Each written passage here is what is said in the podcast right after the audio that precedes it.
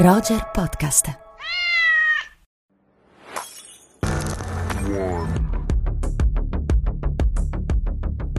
Ah, Comunque Parigi, tredicesimo arrondissement? Com'è il titolo? Come si dice il titolo? Sai che la lasceremo questa domanda, visto che stiamo già registrando. No, dai, sei cattivo. sei il solito cattivo, guarda. Arrondissement, comunque, sì. Avevamo fatto bene a escluderti la scorsa, E Eh, lo la so, ma scorsa sono, settimana. Sono tornato, è il ritorno del rimosso. Bentornato Simone. Grazie, grazie. Ciao. Com'è andata alle Hawaii? So che sei molto... stato in vacanza. No, che Hawaii, ragazzi. sono stati giorni difficili, ma mi sono ripreso. Bene. Un problema di orecchiette, dicevo. Non di orecchioni, attenzione. di no, no, orecchiette. eccesso di orecchiette. Bene, quindi Eh, Sei, tor- Parigi, sei tornato per una gran settimana, dai. Una gran settimana, sì. molto interessanti. Due super uscite. Chi va? Chi inizia? Vai, faccio un recap eh, veloce, poi vi chiedo subito un parere perché ci sono questi due film eh, molto d'autore. Uno visto alla mostra del cinema di Venezia, Spencer di Pablo Larrain, biopic su Lady Diana, molto però anti-biopic potremmo dire, e poi Parigi, tredicesimo arrondissement di Jacques Audiard che invece era al Festival di Cannes. Magari partiamo da Spencer, eh, cosa ne pensate? Ma allora io sono un po' più tiepido rispetto a mm, quanto solitamente invece mi entusiasmano i film di Pablo Larrain.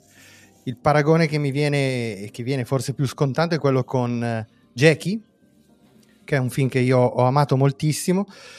E la mia impressione, non so se siate d'accordo, è che in questo caso il, ehm, il film eh, rimanga eh, così forse un po' glaciale, un po' freddo e un po' chiuso su se stesso. Mentre Jackie eh, a me risuonava come un, un discorso molto profondo e molto ampio sulla differenza tra eh, la verità storica e il suo racconto e quanto eh, in alcune circostanze sia forse molto più importante il racconto della verità rispetto alla verità stessa. Eh, qui mi sembra che invece il film non riesca mai a uscire dal- da, da se stesso, a uscire mai da quelle mura claustrofobiche dentro a cui si trova la, la- la principessa interpretata da Kristen Stewart che eh, ha insomma, un'interpretazione anche candidata agli Oscar, no? che però Beh, molto brava, dai. molto brava sicuramente, eh, però è un personaggio che non, non mi pare eh, riesca mai a decollare veramente. Malvina, tu cosa ne pensi? Ma eh, no, io pensavo questo, che in fondo la, bra- la bravura di, di un regista come Larrain nel fare dei film biografici che poi tradiscono, come dicevi tu giustamente in apertura, il genere del biopic, è quella proprio di costruire dei personaggi a partire da alcuni gesti molto specifici, molto precisi, da fatti altrettanto precisi, scatenanti, potremmo dire, del personaggio cinematografico, che non necessariamente ha a che fare con il personaggio storico che noi possiamo aver amato più o meno. Pensiamo all'icona no, di, di Lady Diana, che in questo caso, in questo film, viene completamente spacchettata, cioè dell'icona di Lady Diana che, che alcuni si portano nel cuore perché è stato un personaggio molto Molto amato, certo. molto amato e che ha rotto alcuni codici in qualche maniera. Ecco, qui questi codici sono il punto di vista da cui noi guardiamo questo personaggio, quindi eh, viene proprio meno per questo secondo me lui lavora bene un genere come il biopic che a me non, che io non amo particolarmente invece i suoi film e questo secondo lo conferma sono eh, interessanti da questo punto di vista. Ehm, nel caso di Jackie, il fatto scatenante, diciamo così, il, il gesto, ecco, era il giorno dell'omicidio di John Kennedy a Dallas. Nel caso di Lady Diana è la cena di Natale, no? Che precede, Sì. altro fatto scatenante perché poi pre- precede la separazione. Ma non hai l'impressione che mentre in Jackie eh, il discorso fatto sull'illusione di Camelot eh, assumesse poi a un certo punto dire, un valore eh, anche mh, filosofico molto profondo e molto più ampio, qui invece eh, il film ceda un po' proprio nel tentare di fare quello che hai detto tu, cioè di andare oltre eh, la ricostruzione, oltre l'allusione al personaggio, effettivamente come dici tu ricostruito dando semplicemente degli spunti, dei, de- delle suggestioni. Però mi pare che al di là di queste pennellate non rimanga molto altro. Sì, diciamo che la cosa che funziona maggiormente e che anche ti prende durante uh, la visione del film è, secondo me, come dicevo all'inizio, la rappresentazione del codice di corte in cui lei è inserita, poi che, che la sua gabbia sia il suo corpo, perché come tutti sanno poi lei era insomma, bulimica, questa è la storia di una bulimia in fondo, no? ci sono i suoi fantasmi, c'è un delirio in corso, questo delirio in corso è visto dal punto di vista della geometria di corte, che da un punto di vista proprio dell'immagine cinematografica è meravigliosa perché la, la prima scena è bellissima, no? la, la, scorsa puntata tu Simon non c'eri perché ci hai abbandonato, ma noi abbiamo parlato molto dell'apertura del film di Paul Thomas Anderson. Anche in questo caso quell'apertura, come per il film di Paul Thomas Anderson, ci racconta esattamente come sarà il film. Quindi c'è questa danza di corte, no? l'ingresso, adesso se non ricordo male, l'ho visto a Venezia, però ecco l'ingresso no? di, di tutti coloro che abiteranno le cucine e che animeranno e condiranno questa cena di Natale che è l'incubo più grande di una donna che naturalmente a questi codici non vuole sottostare e che si sente anche completamente maciullata da un'esperienza come, eh, eh, come la cena di Natale, tre giorni di pranzi continui, no? in cui bisogna ingrassare, bisogna pesarsi prima e dopo. Ecco, tutto questo è la cosa che a me, che anche, anche, a me, insomma, un film che stride anche per me, non, non l'ho amato particolarmente. Um, perché? Perché poi in fondo questa, questa icona di Lady Diana, un po' che ci portiamo, anche questa idea di libertà, finisce per uh, essere incarnata in un corpo così esile, così debole, un po' infantile, no? una nevrotica in fondo, eh, una, donna, una donna che non è all'altezza, che è sofferente, che è inadatta a un ambiente, però diciamocelo, il film eh, ci mette dal punto di vista dell'ambiente a cui lei è inadatta. E questa cosa in fondo a me è piaciuta di questo film. Andrea, dici tu. E io mi sa che sono ancora più, più, positivo su questo film perché a me è piaciuto decisamente e mm, a me sembra che l'inizio appunto di Rica Malvina sia molto interessante perché arrivano i militari. Ed effettivamente Spencer secondo me è un film un po' di guerra, diciamo così, sì, di barricate, di trincee chiaramente molto simboliche. E io ci vedo molto una sorta di film sull'identità di un personaggio che cerca un po' di ritrovare ciò che è se stessa, ciò che è il suo passato, il suo cognome, la sua casata che è stata un po' abbandonata perché è diventata semplicemente la moglie di Carlo, la madre del futuro re d'Inghilterra e quant'altro. Quindi Spencer, anche il titolo, mi fa pensare proprio a un film in cui si cerca di riprendere proprio la propria origine, il proprio sangue, infatti c'è anche questo gioco di recuperare quel cappotto sullo spaventapasseri che apparteneva al padre, il finale in cui non andiamo a svelare cosa succede, ma lei risponde Spencer quando deve fare una particolare ordinazione. A me è un film che ricorda tantissimo Skyfall della saga di James Bond per questo suo riappropriarsi di un qualcosa che arriva da lontano, proprio dai fantasmi che, che abbiamo dentro e io sono un po' di parte poi perché la Rain per me è uno dei registi più bravi proprio del cinema contemporaneo e mi piace moltissimo come, come ha girato il film, un po' come tutte le sue pellicole, quindi sono, sono sempre fan un po' di quello che fa, anche dei suoi anti-biopic, eh, oltre a Jackie anche Neruda è un film che mi sembra molto bello. Ecco va detto che è un film perfetto, no? da, ha una regia per, perfetta e incantevole da questo punto di vista, andatelo a vedere, voglio dire. Sicuro, Dovete vederlo, sicuro, ecco, sicuro. è veramente un film che, film che, che si fanno vedere per insegnare probabilmente no? come, come, si gira un film. Questo sicuramente e con, concordo con Andrea sul fatto che Jackie e soprattutto Neruda siano film straordinari. Neruda è veramente un grandissimo film, però vi faccio questa domanda.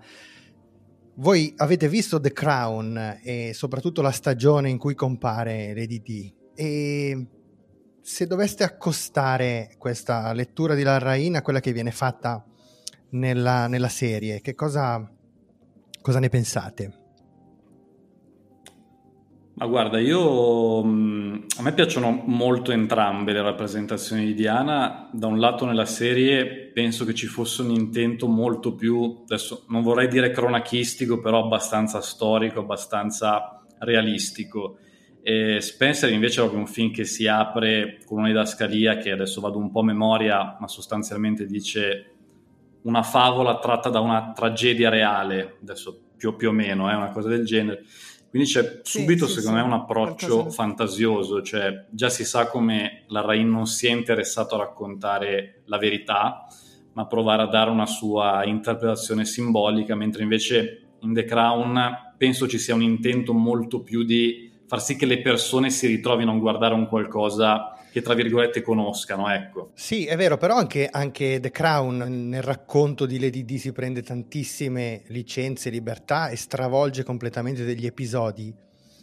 Ho, vi ho fatto questa domanda perché, vabbè, mh, data la premessa da cui sono partito io, la mia conclusione in realtà è un po' opposta rispetto alla tua, Andrea, cioè io ho amato molto di più eh, la, la lettura di The Crown perché mi sembra che anche nelle parti in cui stravolga la figura, eh, si allontani dalla, dalla, cronaca, si allontani dalla realtà, però riesca a cogliere eh, l'essenza eh, del personaggio, il suo eh, cuore, il suo lato oscuro in maniera molto più efficace di, di Larrain, sul quale sono d'accordo con te, è un regista straordinario, uno dei più interessanti tra quella generazione lì però ecco, eh, su questo rimango un pochino più, più tiepido. Più freddo.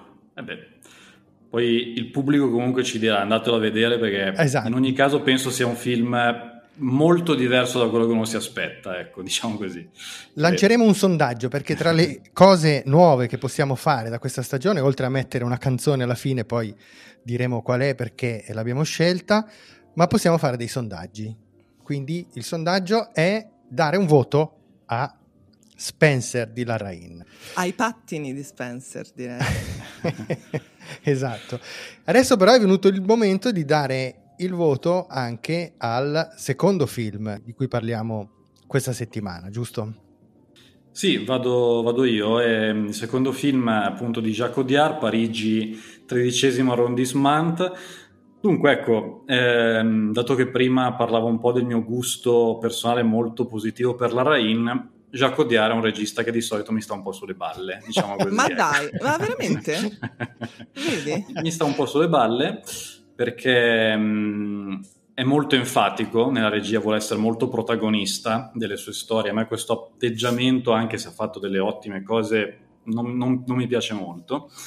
Ed è la cosa che mi piace anche un po' poco in questo film, che però secondo me è un film valido, un film da, da vedere in cui c'è una bella scrittura dei personaggi, tra gli sceneggiatori oltre al regista c'è anche Céline Chamma, regista che amiamo tanto, e mm, c'è proprio una bella rappresentazione della gioventù e della necessità di avere, diciamo, dei legami importanti, passionali, non per forza stabili, ma che sia un po' l'amore e la passione che possa guidarci a sentirci un po' meno soli nel mondo contemporaneo. Il film gioca molto con un bel bianco e nero in questo quartiere di Parigi, diciamo multietnico, eh, in cui subito, anche qui parliamo dell'incipit che è interessante. Potremmo fare una rubrica, l'incipit dei film. Dobbiamo, dobbiamo fare una dobbiamo, rubrica. Dobbiamo, C'è una bella panoramica dall'alto, anche qui vado un po' a memoria, ma su questo quartiere che ha una struttura molto, come dire, di separazione, quasi di grandi mura, di grandi pareti che dividono delle parti e credo che sia un po' una scelta per mostrare quanto l'umanità possa sentirsi in qualche modo sola e le chiavi con cui possa avvicinarsi. Un film... Il quartiere di Les, Les Olimpiadi. Les Olimpiadi, che è il titolo originale. Il titolo, titolo originale, titolo della graphic novel da cui appunto Giusto. Céline Chamma ha tratto la sceneggiatura. Leofil no, vado subito in chiusura, molto suggestivo secondo me, girato bene da un regista che sa girare, al di là che sia a volte un po', come dire, un po' troppo conscio dei suoi mezzi, diciamo così, e mm, se devo dare un voto al film, eh, io gli darei un 7, una buona opera, senza grandi entusiasmi da parte mia, però insomma, avercene, anche questo è un film assolutamente da, da vedere. Puntigliosi quest'oggi. Eh sì, però questa volta invece sono, sono allineato con il, con il, rompiballe Chimento, cioè eh, un, un, buon film che anche secondo me eccede in enfasi. E poi eh, spesso ha questo sguardo che io trovo un po' ehm, come dire, un po' indulgente, un po' troppo innamorato dei suoi stessi personaggi, che finisce per essere un po', un po' un limite, oltre appunto a questa vena estetizzante. Nel complesso, però, è un film che anche insomma, tutti i pregi che ha detto Andrea, poi ha una rappresentazione della sessualità. Eh, secondo me molto, molto bella, molto giusta, molto intensa e quindi è un film che assolutamente consiglio di, di andare a vedere anch'io. Eh, sono tiepido, sono tiepido. Eh, non, mi avete, non mi avete minimamente fatto venire voglia di andare a vedere questo film, lo dico io che non l'ho visto. No, vabbè.